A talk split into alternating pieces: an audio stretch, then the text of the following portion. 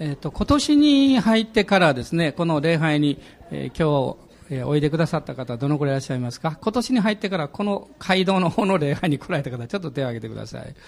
はい。あれには感謝します。えー、もう一度ご挨拶申し上げます。明けましておめでとうございます。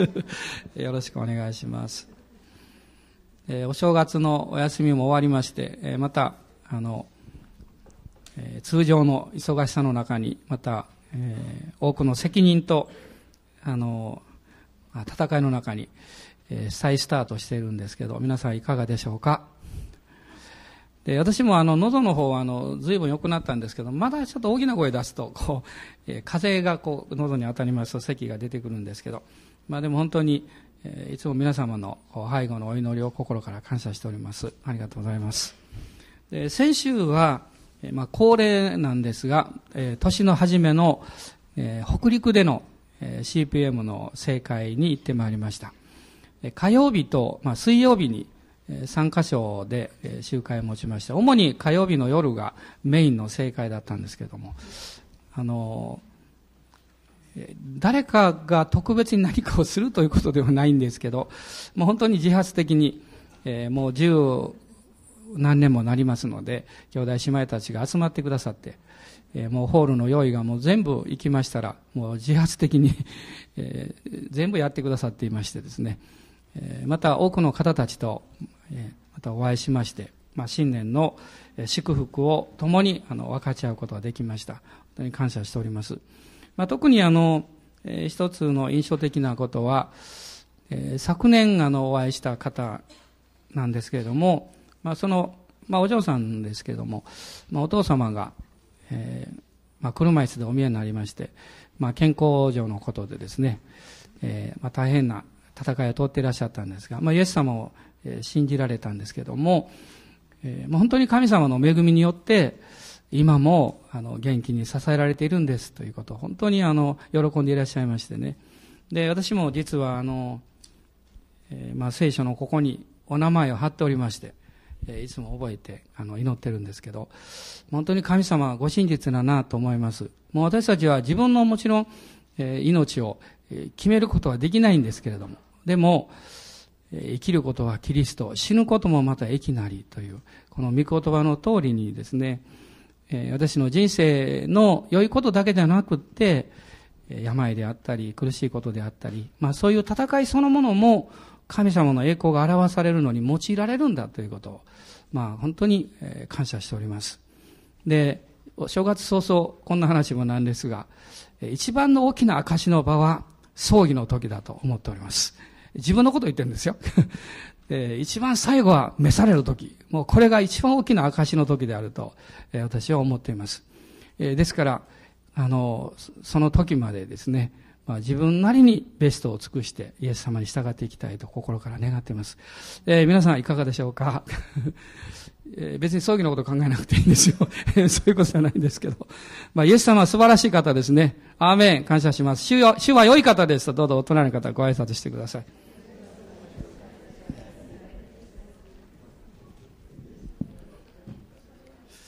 えー、今日はあの、先週約束いたしました、えー、イザヤ書の60章の11節の御言葉から、まあ、えー、後半の メッセージをさせていただきたいと思います。で旧約聖書、イザヤ書の60章の11節です。1124ページになりますが、どうぞ開かれた方ご一緒にお読みになってください。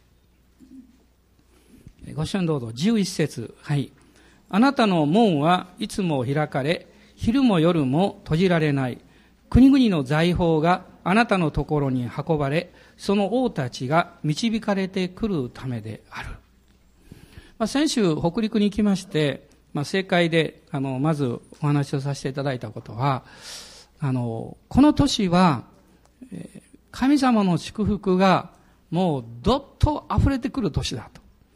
まあ、これは、まあ、今、不況で、えまた、あの、お勤めの方たちも大変ご苦労なさっている。まあそういう状況で単にこう励ましを差し上げたいと思って言ったことではありません。そうではなくって、え本当に神様はそのように用意していらっしゃるということを私は昨年末から、この非常に、内側にそういう確信が与えられてきております。でただですね、この神様の祝福というものが大きく注がれてくる、その、まあ、裏側というんですか、それを、えー、支えていくところにおいては、大きな霊の戦いというものもあるわけです。ですから、祝福と同時に、この霊の戦いというものが、えー、なされていって、神様の恵みが具体的に私たちに注がれてきます。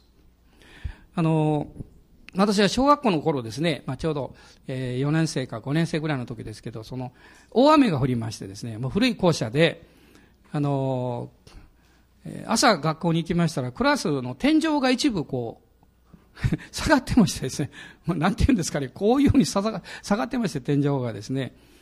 で、えこれは何だろうってみんなが集まってワイワイガイガイ、えー、言っておりました。先生が竹竿を持ってきまして、その下がってるところをブスーッと突き刺したんですね。あの、木の天井じゃなかったので、いわゆる分厚い紙のような、まあ昔の校舎ですから。そうしますとですね、その、こう、たるんでおりましたところから、ものすごい、この水がですね、ダーッと教室に落ちてきました。まあそれはあの、雨水が溜まってたんですね。ものすごく溜まってたんです。で、それがものすごい勢いで滝のように落ちてきまして、もう教室がですね、もう水浸しになったんですね。で、みんな私たちは楽しくてワイワイガヤガヤですね、もう大はしゃぎしたのを覚えています。まあ、こういうことっていうのは一度経験してます忘れないんですけどね。で、私は霊の戦いというのはまさにそういうもんだと思うんですね。霊の戦いというのは大きな祝福があるので戦いがあるんですよ。悪魔は祝福を奪うために戦いを挑んできます。祝福のないところに戦いなんかないんですね。ですから、まあ、もう一度申し上げたいんですけど、皆さんが様々な形で霊の戦いを経験しか、あの、していかれるときに、つぶやいちゃいけないんです。不信仰になっちゃいけないんです。それは、祝福があるから戦いがあるんですよ。特別なことが何もない人は戦いも何もないんです。私は、何もない平凡な一年よりも、戦いがあっても神様の大きな力を経験できる、そういう年でありたいと、私は個人的に願っています。皆さんいかがでしょうか？まあもちろんこの教会においでになっている限りにおいては、皆さんが戦いを避けようとしても巻き込まれることは間違いありません。ですから、覚悟して、この一年も礼拝に来ていただきたいと思います。でもそれは大きな祝福があるということですよ。何かあの、嫌なことが起こるということじゃありませんから、どうぞ心配なさらないでください。神様の具体的な祝福があるということです。子供が成長していくときに、身体に痛みを経験しますね。成長期というのはね、体が大きくなってですね。同じことですね。ですから、あの、まあ、戦いというのは嫌なものですね。あんま好きなものじゃないですけど、でも、この霊の戦いという聖書の戦いにおいては、それは祝福の、実は、入り口であるということ。まさに別の言い方をしますと、門なんですね。で、60章の、この11、11節を開いていただきましたが、あなたの門はいつも開かれていると書かれておりました。私の人生には大切な決断とか、試練とか、そういうことをこう通らされていった、あるいは通らされていく門というものがあります。おそらくある方たちは、他の人たちよりも、例えば健康の問題において、あるいはまあ家族とか、まあ自分の関わりのこうそういう問題においてですね、長くその戦いの中に入っておられる方がおられるんじゃないかと思います。で、私は非常に弱い人間なんですね。で、まあ、自分では持久力が非常にないというふうに思っています。で戦いがどうもこう、あの、えー、集中的な戦いは得意なんですけど、持久戦を強いられるようなですね、そういう戦いってすごく苦手なんです。まあでも、まあ幸いなことに、えー、兄弟姉妹方と一緒にその戦いを支え合っていけるということのゆえに、心から感謝しております。そして同時に、もし皆さんの中で、もう1ヶ月、2ヶ月じゃなくって半年も1年も、あるいは何年もですね、まあ健康の問題で戦っていらっしゃる方、あるいは家族や親族やそういうこう状況の中でですね、重荷をずっと負っていらっしゃる方、あるいは会社の中でですね、もうあなたが大きな責任をずっと負いながら、苦しみながらも前進していらっしゃる方、まあ私はそういう方たちに心から拍手を差し上げたいと思います。頑張ってくださいとは言いませんが、ね、頑張らなくていいですけど、でも神様の恵みの中にしっかり留まって、どうぞ皆様の心があるいは皆様の生き方が傷つけられないようにと心から祈っています。私たちの心が守られ、魂が幸いを得ているときには、いろんな戦いがあり、それが長引いたとしても、力を持つことができるんですね。でも私たちの心が傷つくと、もう簡単に倒れてしまいます。イザヤ書の48章の17節まあこれは、同時にこのイザヤ書の60章の11節の御言葉と、えー、まあ重ね合わせて私は考えているんですけども、この17節の御言葉もご一緒に読んでいただけますでしょうか？えー、どうぞ。あなたをあがなう主、イスラエルの聖なる方は、こう仰せられる。私はあなたの神主である。私はあなたに益になることを教え、あなたの歩むべき道にあなたを導く。ここに二つの素晴らしいことが語られています。あなたが信じる天地万物を作られた素晴らしい神様、そして救い主であるイエス様は、あなたの人生においてあなたに益になることを教えてくださるということです。聖書の言う教えっていうのは単に聞くことじゃありません。悟らせてくださることです。そしてもう一つは、あなたが教えられ、悟った、その、そういう歩みのところに行くことができるようにあなたを導いてくださる。つまりこれが、あなたの歩むべき道にあなたを導くということです。例えば私は、えー、高校3年生の時に、えー、10月に、えー、ごめんなさい、9月の終わりですけども、イエス様を信じようという決心をしました。小さな小さな決心でした。でも、私がその決心をしましたときに、もう一つの決心をすぐにしなきゃいけないということに気がつきました。それはどういうことかっていうと、私はイエス・キリストを信じて、これから教会に行こう、聖書を読もう、私の人生のこの中心にこの御言葉を置いていこうと。私がその決心をした一つのあの理由というのはですね、自分の将来の人生において重要なこと、あるいは大きなことが起こってきたときに、えー、何を基準にしてそれを判断したらいいのかという基準を持ってなかったわけです。皆さんいかがでしょうか？私の多くはですね、みんながそう言うから、そうやってるから、あるいはあの本にこう書いてあったから、あるいは自分としてはこういうふうにする方がいいと思うからという基準で物事を判断します。私はそういう人生は不安定だと思いました。もう絶対的に近いほどですね、まあ絶対的なことっていうのは分からなかったですから、もう本当に私の人生に対して、この、えー、自分の地図、あるいは、えー、判断基準、まあ、あの、規範と言いますね。そういうものを持ちたいと思いました。その時に、あ、聖書だって思ったんです。なぜかわかりません。まあ神様の恵みでしょう、そう思ったのは。あ、聖書だと思いました。そして私はイエス様を信じる決心をしたんです。でも次の決心は何かっていうと、それは、私がイエス・キリストを信じて聖書の御言葉に教えられてこれから歩んでいこうという決心をしたならば、その導かれた、導かれた生き方に自分の人生をこう、お任せするというか、自分の人生をそこに合わせなきゃいけないということです。例えば、最近の車っていうのはもうナビゲーションがついてますね。ちょっと皆さんにお聞きしたいんですけど、あの、皆さん今乗ってる車でナビをつけておられる方どのくらいいらっしゃいますか？もう一つ質問したいことがあるんで今聞いてるんですけど。はい。もう一つ聞きます。それじゃあ、その方たちに。あなたはナビゲーションの示される通りに進みますか？進まない人。まあ、多くは進むかもわかりません。いや、でも進まないことが多いって、はい、手挙げられましたね。私もその一人です。時々ですね、いや、この通り行かない方がいいよと思うんですね。で、別の生き方をしますね。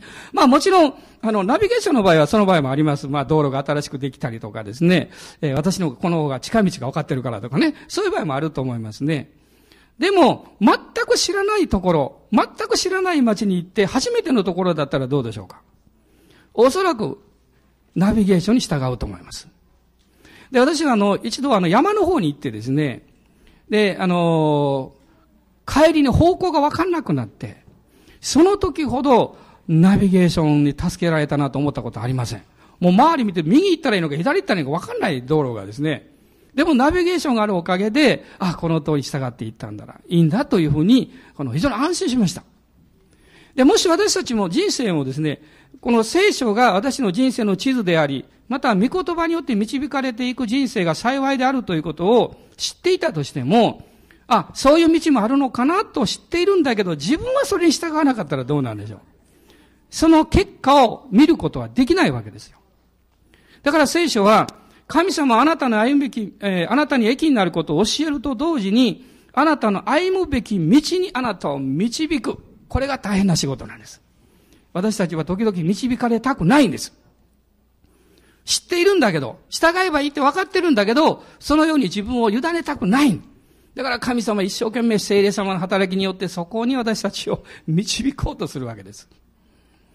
で、もし皆さんが、その主があなたが本来歩むべき道にあなたを導くことに対して従ったならば、そこで見出すのが神様が備えられた祝福の門なんですよ。私はこの年もですね、神様は三つの方法で私の人生に対しても、この教会に対しても、ずっと今まで主はそれをしてくださったんですけど、それが起こると信じています。三つの方法です。一つは、私の普通の生活を通してです。普通の生活の家族とか、お友達とか、兄弟姉妹とか、その人間関係を通して神様は良いことをしてくださる。なぜ確信してるか知ってますか？それは皆さんが良い人であると信じてるからです。誰もアーメンと言ってくれないですね。ねアーメンでしょ？私は私の家族は良い家族だと知ってます。私に対してですよ。そして皆さんが良い方たちであると知ってます。だから信頼できます。だから神様は家族やお友達や兄弟姉妹を通してこの年も良いことをしてくださる。アーメンと一緒に言ってみましょうか。アーメン。主はあなたのためにそうしてくださいますよ。だからどうぞ皆さん、兄弟姉妹や家族ももちろんそうですけど、あなたに深く関わっている人たちに対して猜疑心を持ったり、疑い持ったりね、不信感を持ったりしないでください。ね。まあ、たまには誤解もあるでしょう。言葉の行き違いがあったり、あるいは、まあ、タイミング的にうまく、こうね、コミュニケーションできないこともあるかもわかりません。あるいは気分があなたが悪い時に、たまたま言われたことによってあなたが傷ついたり、あるいは誤解を持ってしまうことがあるかもわかりません。でも皆さん、どうぞ、神様はあなたの周りにいる人を祝福してくださってあなたに良いことをしてくださると信じましょう。ね、このような人間関係が私たちが良い関係を持っていると良い人生を送ることができます。幸いな生活を送ることできます。信頼関係がなくって、そこで生まれてくるものがあなたの人生を少しでも養うことができるでしょうかあなたの一時的な損得の計算では得になることが起こことがあったとしても、あなたの人生に関しては損失だと思います。信頼するということは、これは祝福ですね。これは一つの方法です。もう一つの方法は、聖書の御言葉を通してです。聖書の御言葉を通して神様知恵をくださいます。導きをくださいます。確信をくださいます。そして励ましをくださいます。人間はみんな励ましがいるんですね。特に責任を持てば持つほど、あるいは、あ年齢を重ねるにつれですね、私たちはある意味で、こういう関係や、その人間関係は広がっていても、個人としては孤独になります。その孤独というのは、責任が増えるからです。決断をしなきゃいけないことが大きくなるから。あなたがリーダーになって、何かの責任を持てば持つほど孤独になります。まあ山の上に登っていけば行くほどですね、え、ちょうどこう、まあ、足場が狭くなるのと同じことですね。頂上には一人しか立てません。でも私たちは幸い、一番の頂上に一人で立ってるんじゃなくって、私たちの足を、の土台になり、私たちの人生を支えてくださっている、誠の羊飼いであるイエス様が共におられるんです。アーメン、感謝します。主は共におられますよ。あなたにだけじゃない、私にも共におられますよ。その方が御言葉を通して語ってくださり、導いてくださるんですよ。ですから、御言葉読みましょう。御言葉から聞きましょう。御言葉を考えましょう。皆さん、毎日の生活の中で聖書の御言葉のことをどのくらい考えられますか？読むだけでなくて考えなきゃいけないんです。そしてそこから教えられなきゃいけません。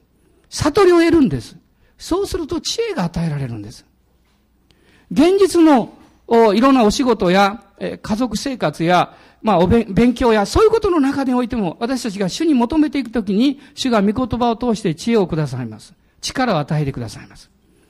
三つ目はですね、超自然的な方法を通して神様は働いてくださるということです。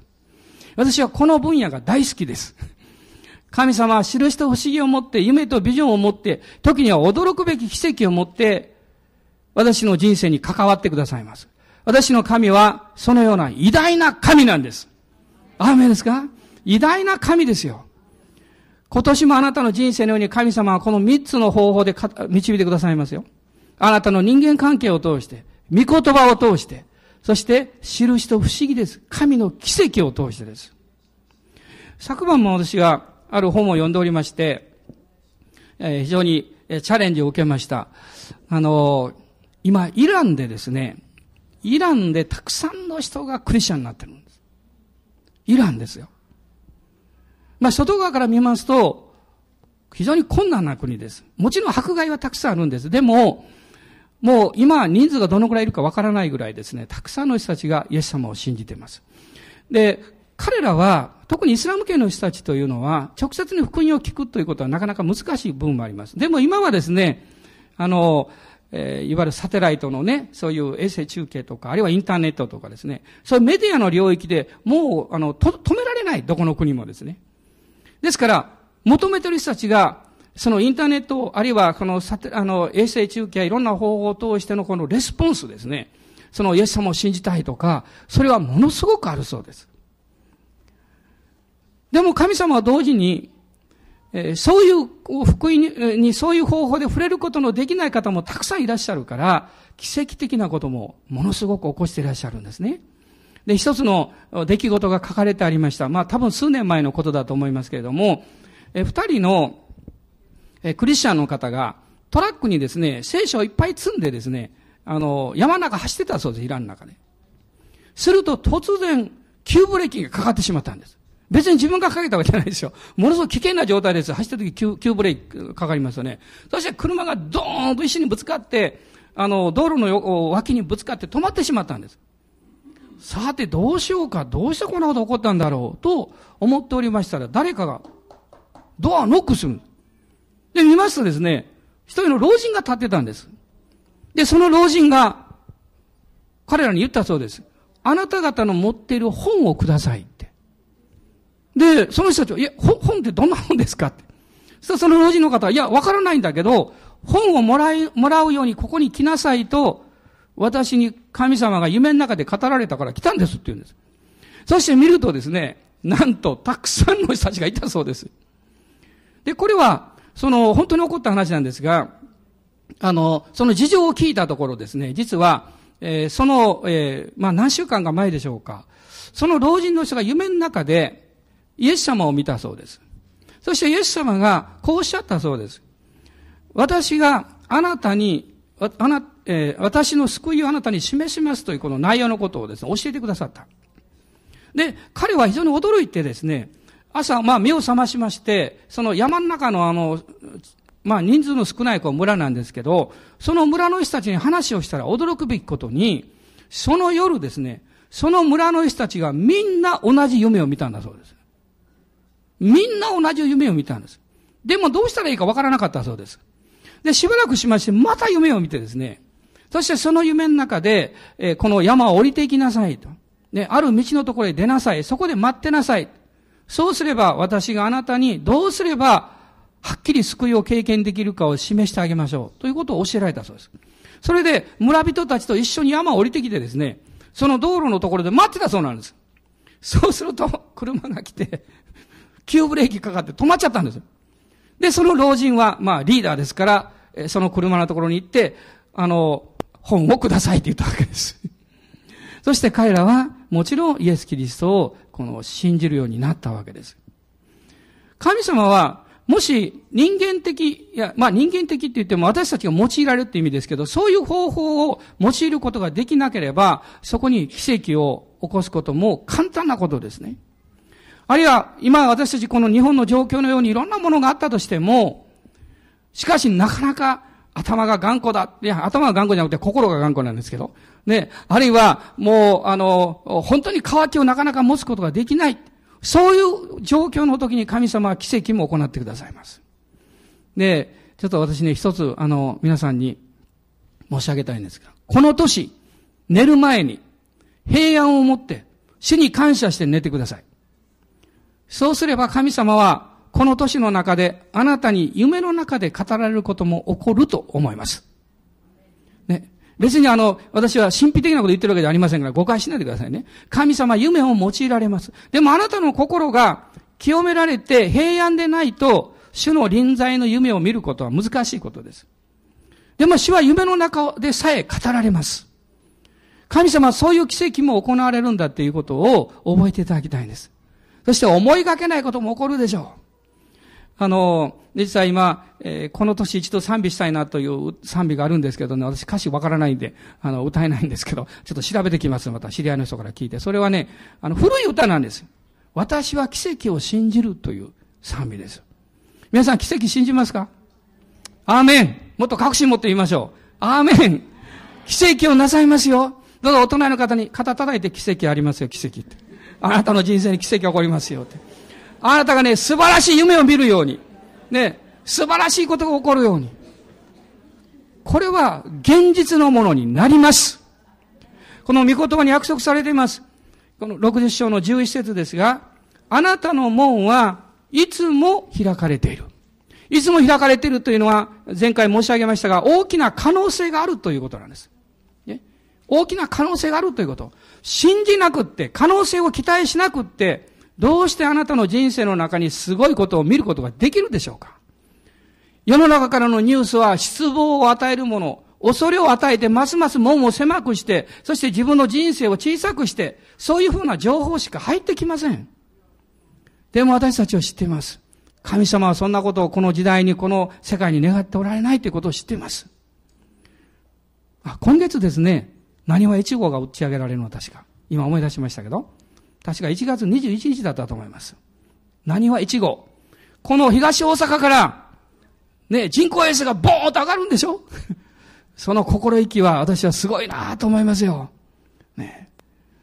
もうイエス様知らない人たちでさえ、ね、まあ知ってる方もおられるかわかりませんけど、その中にですね、もうそういう夢を持ってね、もう人工衛星でも打ち上げようやって言ってやってるわけですよ。あなたは何打ち上げるんですか？まあ、それ以上あなたが決めてください。それ以上あなたが決めてください。ね。私は期待します。奇跡が起こると信じます。そしてもうすでにそれが起こっています。そして、この門がいつも開かれているというのは、門は可能性があるんですけれども、何かが起こるためには、もう必ずと言っていいほど試練とか困難がやってくるんですよ。これは避けられないと思います。で、その中に大事なことは、私たちがそういう状況に直面したときには、判断する能力は必要です。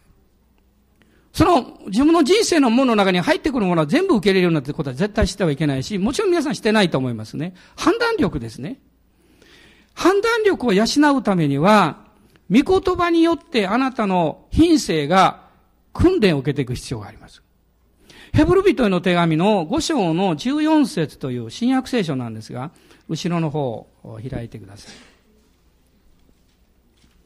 ヘブル人への手紙の5章の14節です。394ページ。これ、あの、聖書の新しい、あの、ものはペースがちょっと違うかもわかんないですけどね。5章の14節ご一緒にどうぞ。しかし、硬い食物は大人のものであって、経験によって良いものと悪いものとを見分ける感覚を訓練された人たちのものです。良いものと悪いものとを見分ける感覚を訓練する。それは、御言葉によってあなたの品性や人格というものが訓練を受けていきますと、判断力が増し加わります。で、私は健全な判断力を持っている人がですね、健全な直感力を持っていると思っています。考えています。物事というのはですね、この先見性というのが必要です。それは、あの、研究においてもビジネスにおいても、あの、勉強においてもそうですよ。その先見性ということの一つの中に直感力の領域っていうのがあります。あの、なんかわかんないんだけど、わかるってこ、こうかもしれないとかですね。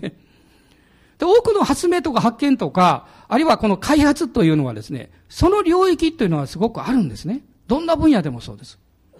で、信仰の領域というのはその分野がものすごく広いんです。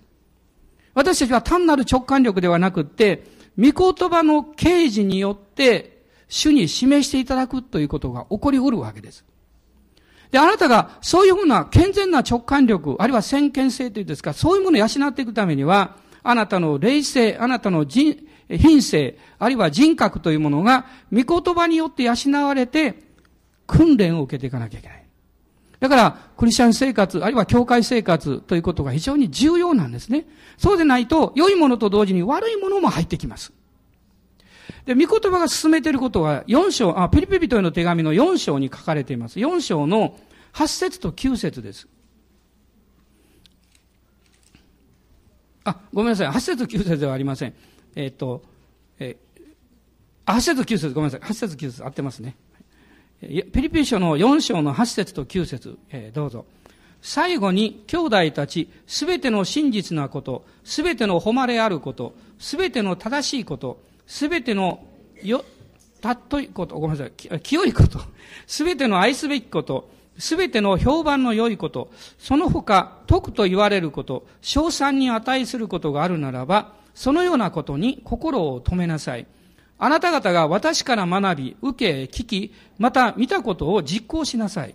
そうすれば平和の神があなた方と共にいてくださいます。すべての誉れあること、正しいこと、清いこと、愛すべきこと、評判の良いこと、その他徳と言われること、賞賛に値することがあるならば、そのようなことに心を止めなさい。自分の人生、生き方というものを成長させようとする人は、絶えず何かを学ぶことができる人との出会いを重要視します。あるいは何か自分に対してチャレンジを与えてくれる機会というものをできるだけ見逃さないようにします。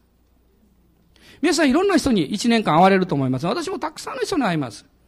そして私が誰かと会った時に、ああ、この方は私に指導してくださる何かを持っているなと感じた場合、私はその方と必ず連絡を取ります。そして教えていただけるような機会を得るようにしています。あるいは、私は牧師ですから、他の分野においては疎いんです。いろんな分野。あんまりわかりません。ね。ですから、まあ、経済の分野、科学の分野、芸術の分野、いろんな分野があります。教育の分野とか。そういう領域において、あ、この方にこういうことを聞きたいなと教えてくださるだろうと思った時には必ず聞くようにしています。皆さん、私たちが学ぶ心、そして良いものを心に留めようとする心、そして、えー、自分の得になることを受け入れていこうという生き方を持つならば、あなたの人生は成長し、成功し、祝福されます。これは確実ですよ。あの、えー、最近私ある本を注文しまして、まだ来ていないんですけども、あの、その本の著者はですね、まあアメリカの方ですね、成功する人と成功しない人っていう、そういう内容の本なんですよ。で、その中で非常に興味のあることはですね、彼が提唱していることがあるんです。それは、1万時間ということを提唱しているんです。1万時間。つまりそれは、一つの物事というものをやり遂げようとするときには、1万時間ぐらいは頑張りなさいよということなんです。まあ何年になるか、計算してください。寝てる時間は引かなきゃいけませんよ。つまり私たちはですね、そのような、この前向きな生き方を持つということによって、自分の人生というものを、えー、成長させていこうというふうにしなきゃいけないんです。例えば花が、こう、花を植えますね。そして芽が出てきますね。でもその時皆さんがその上になんかこう、囲いかなんかしてしまったらどうでしょうか？太陽が当たらなくなっちゃった。成長が止まってしまいます。ね。あるいは非常にゆっくりとした成長しか、ね、あの、見ることできないです。以前あの、えー、名のないでしたかね。なんかあの、二つもらったことがありますね。で、私はもう無造作に植えました。まあ、家内は別の、すぐ横に植えました。そうしましたら、私の植えたところは影になりまして、もう一つの方は火が当たるようになりました。面白いですね。面白いことはないですね。あの、時間が経ちますと見事に差が出てきました。私の方は、もうひなびてしまいました。しなびてしまったっていうか、ね、火が当たる方は、すくすく成長しました。同じこの庭の小さな一角なのにですね、成長する苗としなびてしまう苗ができました。それは、当然そうですね。光を受けないから。また水をきちんとあげないから。いろんな要素があります。あなたの人生もそうですよ。放っておいたら成長しないんですよ。多くの人たちは自分の人生を訓練し成長させようとすることに怠っています。だから、その状態で得る身というものを満足できないでいるわけです。もしあなたが自分の人生を成長させようとするならば、努力が必要です。訓練が必要です。学ぼうとする姿勢が必要です。数年前に、90、90歳過ぎのある方が天に召されました。彼は天理教の教会の中で生まれた方でした。そしてもう何十年もその信仰を持っておられました。しかし、召される少し前にクリスチャンになりました。で、私がその方について聞いて驚いたことは一つあります。その人は90歳を超えても英語の勉強をしていたそうです。私は非常にチャレンジを受けました。90歳を超えてなお英語の勉強をしてる。ね。それはどんなことでもいいんです。でも、その自分の人生というものに可能性を知ってる人は成長させようとするんです。させようとしない人は可能性を信じていないからです。神様はあなたの人生に良いものをくださった。今あなたのしていることやあなたが今やってきた、今までやってきたことだけがあなたの人生の全てじゃないわけです。そこから始まる新しいものがあります。まあこれからえー、定年退職を早い時期になさってですね、それからの人生をどう歩むかということを課題としておられる方はものすごく多いと思いますし、皆さんの中にもうすでにいらっしゃるでしょう。ね、でもある人が言いましたね、もう自由に楽しく遊んだり、もうね、できるのはあの6ヶ月ですよって言ってました。もうそんな半年だったらもう飽きてくるって。ね、でもクリスチャンは飽きることがありません。ここでアーメンって言ってほしいんですけど。はい。クリスチャンは飽きることがないです。どうして時間ができて、まあ生活はそんなにこう、それから収入は減りますからね、働いてる時は。でも生活できるでしょう。そうしたらどうしてその時間とそのエネルギーを主のために使わないんですか？私はチャレンジしたいと思うんです。もちろん、しばらく退職なさって、しばらくの時間あなたのため使ったらいいと思います。半年か一年は。もう海外行こうが、美味しいものを食べようが、もう、もう3日ぐらい寝てようが、もう自由なさったらいいでしょう。でもそんなことはいつまでもできないですよ。神様がせっかくくださったチャンスを神様のために使わなかったらあなたはきっと後悔しますよ。きっと後悔しますよ。世の中の人はこう言います。私は年をいってから楽をするために若い時一生懸命働くんですって言います。私の論理は違います。私は若い時も、今まだ若いと思ってますけど、一生懸命働きます。それは、年をいったらもっと働くためです。皆さん変な人だと思いますか？いいえ、私はもっと働きたいです。なぜならば、私の人生があと何十年か知りませんけど、終わったら天国行ったら、ずっと休みがあるんです。天国に行ったら仕事ないんです。天国に行ったら主を礼拝するだけなんです。もう喜びいっぱいでしょう。そこで主が休みをくださる、安息をくださる、慰めをくださる、癒しをくださる。この地上で受ける安息や慰めや癒しはほんのちっちゃなものですよ。天における慰めや癒しは完全なものなんですよ。完全なものです。ですから、少しでも多くの天の宝をこの地上で元気にいる間に積み上げたいと思ってるんです。ま私はこの教会の兄弟姉妹方に本当に感謝しております。それは、主を愛して、また、主の御言葉を聞くことに深く渇きを持ってくださっていることです。それは私がやったことじゃありません。主がなさっていることです。でもこれは幸いなことです。素晴らしいことです。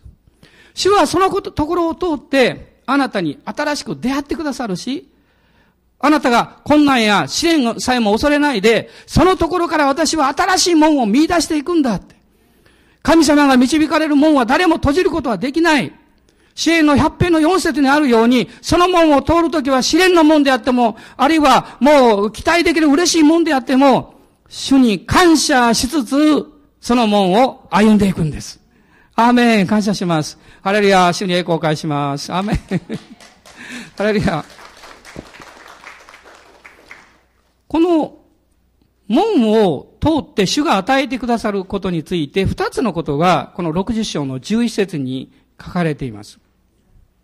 一つは国々の財宝です。もう一つはその王たちというふうに書かれています。これがどういうことを意味しているんでしょうか？国々の財宝ということを私が考えておりますときに、三つのことを心の中に導かれました。まず一つは、目に見えない財宝である知恵。知恵は財宝です。知恵のある人は物事をコントロールします。知恵のある人は困難の中に光を見出していくことができます。信玄の9章の10節を開いてください。信玄の9章の10節です。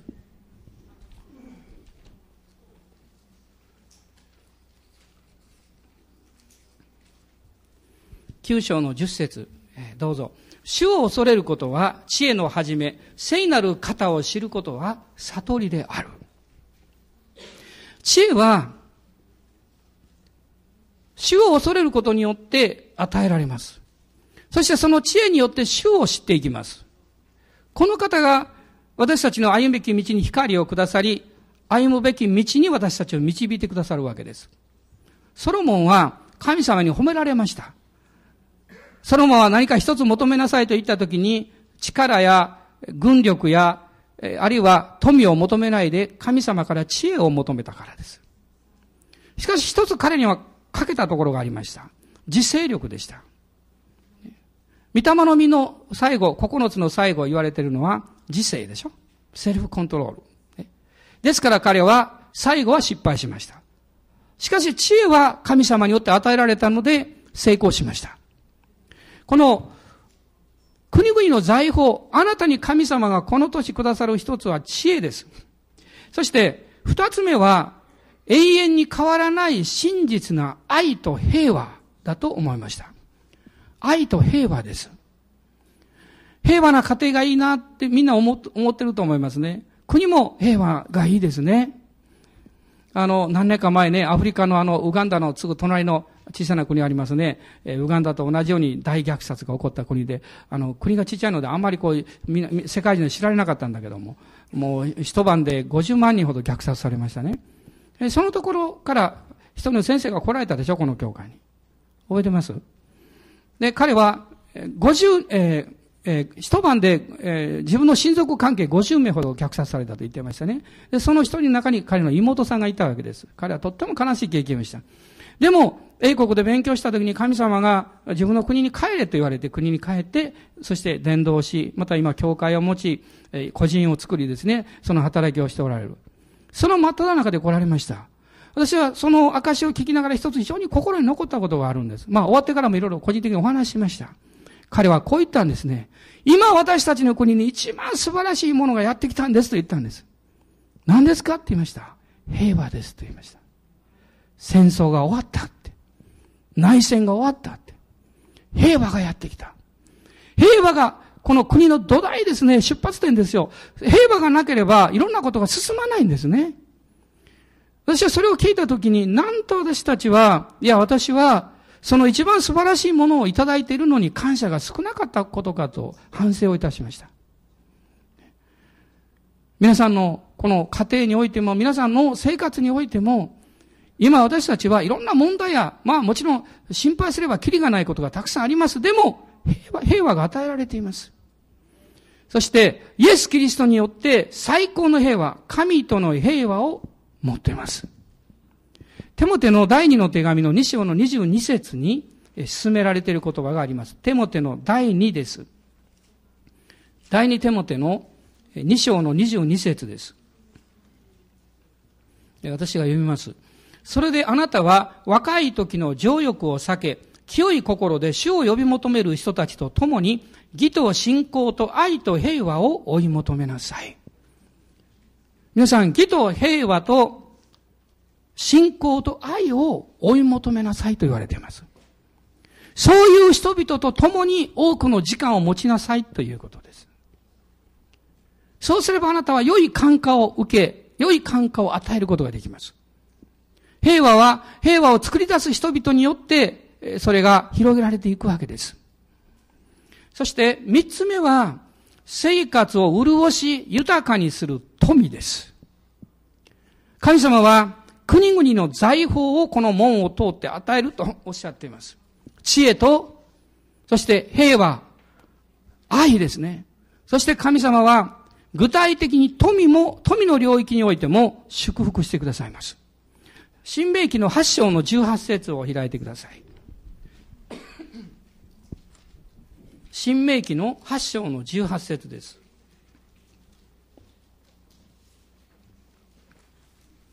あるクリスチャンたちは、クリスチャンっていうのは豊かになっちゃいけないんじゃないかと思っています。あるいはお金は儲かるということは何か罪じゃないかというイメージを持っている方いらっしゃいます。決してそうじゃありません。富は神様からの祝福です。ただその富をどういうふうに得るかということが問題です。あるいはそれをどう用いるかが問題です。神様は富を一人一人の兄弟姉妹が持って豊かになることを願っていらっしゃいます。これは私は御心だと固く信じています。この8章の18節一緒に読んでください。どうぞ。あなたの神、主を心に据えなさい。主があなたに富を築き上げる力を与えられるのは、あなたの先祖たちに誓った契約を今日の通りに果たされるためである。アーメン。主があなたに富を築き上げる力を与えられる。富を築き上げられる、上げる力、その一つは知恵じゃないでしょうか？その知恵が、その生活において、ビジネスにおいて、用いられていくときに大いなることが起こります。ですから、主に、富を築き上げる力が豊かに与えられるようにどうぞ求めてください。そしてあなたが主によって与えられた祝福である富を持つときに、それを人々のために、またもちろんあなたの人生、あなたの家族のためにそうですけども、主のために、人々のためにどう用いるかということを考えていただきたいと思います。あの、ジェットリーっていう人知ってます？あ今非常に有名な俳優さんですね。えっと、中国の人ですかね、あの人。多分ね。はい。あの、ヒーローという映画が非常にあの、有名になりました。あの、彼はですね、えっ、ー、と、えー、ど、どこでだったかな？最近だと思うんですよ。あの、あの、津波の、津波だったかな？その経験にあって子供さん失いそうになるんですね。巻き込まれてですね。でも助かったんです。で、彼はその時から人生観が変わったそうです。そして彼がその後でしたことはですね、いろんな人々を助けるための基金を作りました。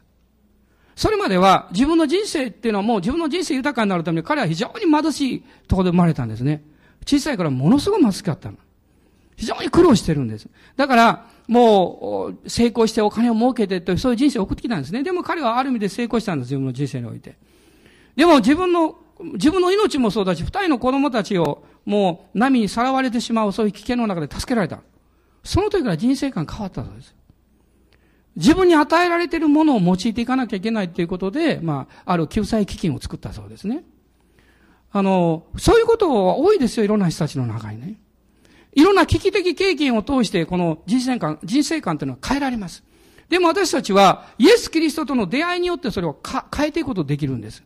神様は、あなたを豊かにされます。持っていない人がどうして与えることができるんでしょうか私たちは与えるために与えられるんですよ。与えられることは幸いです。祝福です。そしてそれを与えることによってもっと祝福を経験します。神様あなたの人生、あなたの家庭、あなたの経済にも富を増し加えてくださる力を与えてくださいます。信じましょう。そしてそのことを大胆に求めましょう。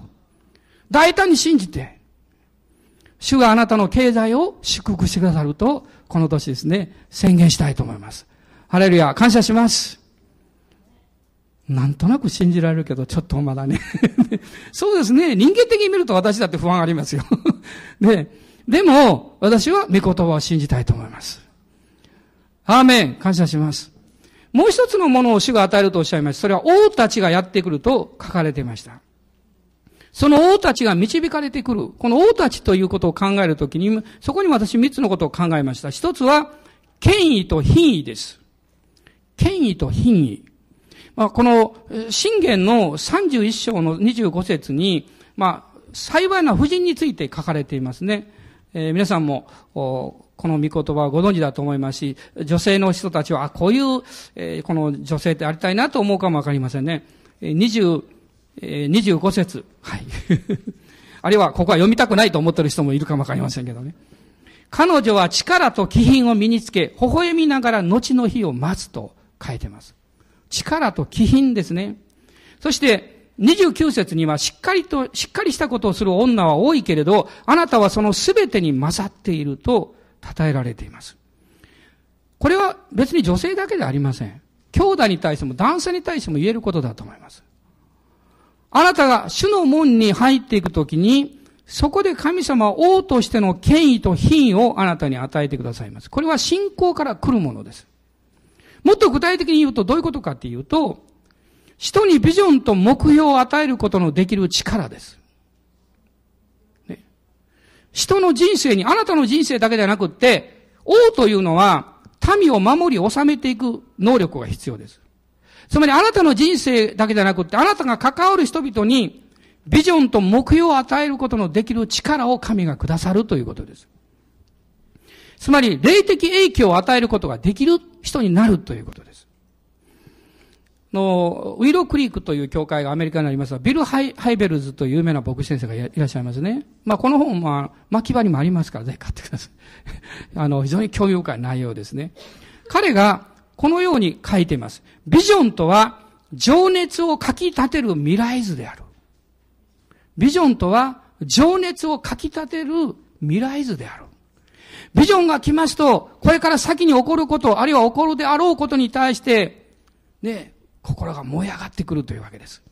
そして、人の心の奥底から叫び起こされるエネルギーであり、情熱ですと言っています。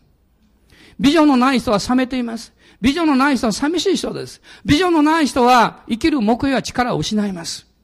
しかし、御言葉、聖書の御言葉、イエス・キリストの言葉は、あなたの人生にビジョンを与えてくれます。イエス様おっしゃいました。私があなた方に語った言葉は、霊であり、命であるとおっしゃいました。あなたの人生の中に、あなたの人生に大きな影響を与えた人は何人ぐらいいらっしゃるでしょうか？数え上げると何人か浮かんでくると思います。私もいろんな影響がありますけど、霊的にものすごく影響を受けた人は二人です。ね、ガキヤ先生とスンベリ先生です。ものすごい大きな影響を受けました。そして私は、良い霊的な影響、あるいは人生観の影響を与えられるような人になりたいなと思っています。皆さんもそうじゃないでしょうか？あなたと一緒にいるときに、一緒にいる人があなたと一緒にいると、なんか力が与えられるよって、希望が与えられるよって、あなたと一緒にいると勇気が与えられるよって。そういう生き方を私たちをしたいと思いませんか？子供たちがあなたのそばに寄ってきて、ね、おじさんといると、おばさんとおると、なんか元気になるよって。こういう人生というのは、王としての権威と気品を神様から信仰によって与えられた人の生き方だと思います。そして、もう一つの領域は、治めるための指導力ということです。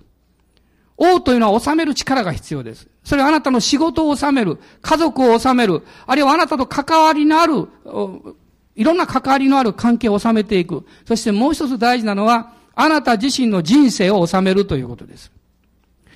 現在ですね、最も必要とされているのは、指導の霊の賜物を持った人々であると、この、あの、ビルは、ハイベルズ先生がおっしゃっています。私、なるほどなと思いました。指導の、指導という霊の賜物を持っている人。で、この、この賜物を持っているとですね、それは職場であっても学校であっても教会であってもそうですが、それは発揮されるんです。ね。で、こういう指導の霊の賜物を持っている人には二つの特徴があります。一つは何かというと、そういう人々は、他の人たちがそれぞれの賜物を最も効果的に使えるように、そのための機会、チャンスを提供する戦略とか組織を考え出すことができる。で、他の人々に持っている賜物を引き出してあげるためのいろんな方策や組織を作り上げていくことができる。そのためにはですね、見るっていうことが非常に大事だと思います。おそらくこういう指導の賜物を持ってる人はいろんなところへ行きますと、その現場をまずさっと見ます。そしてその状況を把握します。そして、ああ、この人はこの素晴らしい賜物を持ってるの、漏れてるなって、この人をもっと引き出してあげなきゃいけない。あるいはこの人はオーバーワークしてる。少し減らしてあげなきゃいけない。そして全体が一緒にやっていくためにはどうしたらいいんだろうか。どういう組織を作ったらいいんだろうか。そういうことを考えます。これは指導の賜物です。もう一つはですね、全体像を掌握し、その全体像の中で他の人たちが奉仕する場所を見出せるように助けることができる。この人の集まりというものは、増えていきますと、あるいは新しい人がこう入ってきますと、その役割分担に変化が起こらなきゃいけないんです。そうでないと成長しません。あの、10人の人が、あの、集まりでやってること15人になりますと、10人のままだったら、のことをやってるんだったら15人いらないわけですね。で、15人のことをやろうとすると、その配分を変えなきゃいけないわけです。あるいは、より大きなプロジェクトを持たなきゃいけないわけです。だからリーダーは、15人に合うようなプロジェクトを改めて考えなきゃいけません。あるいはそれを今度は再分割していくときに役割分担を変えていくということも必要です。こういうことを、この考えることができる力なんです。で、私たちはそれぞれそういうものを持っています。例えば、あの、婦人の方でも、えー、あの、食事が終わってですね、え台所で洗い物をされるその時はまあ、いろんなこう、えー、山、もう山のようになっていることがあるかもわかりませんね。で、私は聞いたことないですよ。自分の家内にもどうするかね。でも、私も、たまに洗い物はするんですよ。本当かなっていう顔してますが。やりますよ。例えば家内が倒れてる時とかですね。まあ元気な時も忙しそうな時とか、たまにあります。あんまり自慢はできませんけどね。でも、私がこう入っていくと、台所っていうのは、まあ、そんなに自分の持ち場じゃないわけでしょ。でも、洗い物をするときにも、何をどう洗っていくか自分なりに考えます。がむしゃらに洗うわけじゃなくてですね、ある程度考えながら洗っていきます。ね。で、洗ったものをこう、こう、きれいにしてですね、こう置いていくときにもですね、置きやすいようにはこうやっていかないとですね、考えてるんですよ、私だってそういうことは。料理をなさるときそうでしょね、あの、もう、いつも自分でやってる方は調味料これをここに置いて、ここにあって分かってますから、その順番もこうや、分かってるとも、誰かが言ってですね、いろんなとこ置き換えてしまったら、ものすごいやりにくいと思います。ね、それは人間というのは、そういう能力を持ってます。指導という例の賜物を持ってます。それをどう活かしていくかなんです。この指導の賜物を活かしていく秘訣は、他の人のことを考える時間を持つということです。自分のことだけではなくって、他の人々のことを考える時間を持つということ。そうすれば知恵が与えられます。そして私は祈ることできます。どうしたらいいんでしょうかあの、一番注意しなきゃいけないことは、能力のある人は何もかも自分でやってしまう傾向があります。これが成長を妨げます。能力がある人は自分でそれをこなし、次にそれができる人を育てなきゃいけません。その人に譲っていかなきゃいけません。そして良いコミュニケーションを持つことに努力を重ねなきゃいけません。そうでなければ指導ができないわけです。皆さん、今年ですね、これは皆さんの職場であろうが、あああるか、あるいは家庭であるか、教会であるかわかりませんけれども、あなたの中に与えられている指導の霊の賜物を成長させるように心がけてください。そうすればね、あなたは成長するだけではなくって、あなたのその関わりに入った人たちは必ず喜びます。喜びます。そしてもう一つのことは、能力を持った人々というのがいます。これは、あの、もう時間があまりないんで開けませんが、出エ時の35章を見ますと、天幕屋を作るときに神様が、えー、そのいろんな能力のある人を用いられました。あるいはダビデもその部下の中に30人の勇士がいまして、30人の中に特に3人の勇士がいました。それはそれぞれ能力が与えられています。そういう能力のある人々を見出して、そしてその能力を主のために用いるようにすることです。これは、その、例えばですね、いや、私は思うんで、もし私がですよ、この教会の開拓をして牧会して26年近くなりますけど、もし自分の能力の範囲だけで牧会とかこの教会の伝道指導をやっていたとしたら、今日のようにはなっていません。私はそんなにできないから。初期の段階は自分のできることをやります。そしてその次の段階は、自分のできることをやりながらできないところを助けていただきます。そして今私個人は、もう一つ先の段階に入っています。それは、私はできないので全部誰かやってもらおうと思っています。この段階に入ろうとしています。それどうぞ皆さん誤解しないでください。それは私が楽をしようとか怠けようということではありません。私のできることはもうちっちゃな範囲しかできないです。それは続けてやるんです。でも、今はですね、この教会に神がくださった使命があるんですよ。アーメンでしょ？ビジョンがあるんですよ。アーメンでしょ？そのビジョンと使命を神のゆえにやっていこうとしたら、私だけが中心にやっていたら絶対ダメなんですよ。できないことが多すぎるんですよ。だから、そのビジョンを受け止めて、それをやってくださる人々を育てなきゃいけないと思っています。そして多くの方々の助けを必要だと思っています。それは一日だけの助けかもわからないし、あるいは何日間かの助けかもわかりませんけれども、いろんな賜物のある人々に来ていただいて、教えをか、こういですね、あるいは訓練をしていただいて、そして最終的な目標である神のビジョンが実現化し、神の栄光が表されるような教会になりたいと、切に願っております。アーメン。感謝します。神様、あなたの人生にもそうじゃないでしょうか。私たちのプライドや傲慢さは時々人の助けにノーと言います。でもそんなものを打ち砕いてしまいましょう。そんなものは十字架につけてしまいましょう。私たちは助けがいる存在なんです。他の人の能力や力を必要としています。そして、それを喜んでお願いして、そして一緒に神の国の働きを立て上げていきたいと思います。まあ最後に、神様が開いてくださったあなたの門のチャレンジを申し上げて終わりたいと思います。まず第一は、福音を伝えましょうということです。良き方でいらっしゃる救い主を伝えましょうということ。二つ目はこれ重要なんですが、あなたが神によって委ねられている回収を勃開してください。その回収というのは、その人たちは回収と思ってないかもわかりません。あなたが職場において責任を持っている人々、あるいはあなたが何か教えたりしている人々、あなたが毎日出会って、あなたがグループとして付き合っている人々、それは神があなたに与えてくださった回収です。その回収である人々を大切にし、愛し、そして祈っていきましょうということです。そして三つ目は、あなたの周りにいる人々への影響力はどういうものであるかということを時々考えましょう。あなたの生き方や存在によってあなたが周りに与えている影響力について考えましょう。そうすれば主が知恵をくださいます。私一人の人生で一人で終わってしまうというような人生を神は願っていません。主はあなたの人生に大きな門を与え、祝福のチャンスを与え、あなたの人生を豊かにしたいと願っていらっしゃいます。私は信じて前進します。ハレルヤ、感謝します。えー、最後に、えー、イザヤ書の60章の11節もう一度一緒に読みたいと思います。ご一緒にお読みください。あなたの門はいつも開かれ、昼も夜も閉じられない。国々の財宝があなたのところに運ばれ、その王たちが導かれてくるためである。アーメン感謝します。今立ち上がりましょう。ハレルヤ感謝します。おー、イエス様、感謝します。主イエス様、今、兄弟姉妹たち、イエス・キリストの皆によって祝福します。主よ、国々の財宝をこの年も、この教会の上に、一人一人の人生の上に持ってきてください。王たちがやってきます。権威と品位と指導力と力を与えてください。そしてこの世に対しても影響力の与える生き方をこの一年与えてください。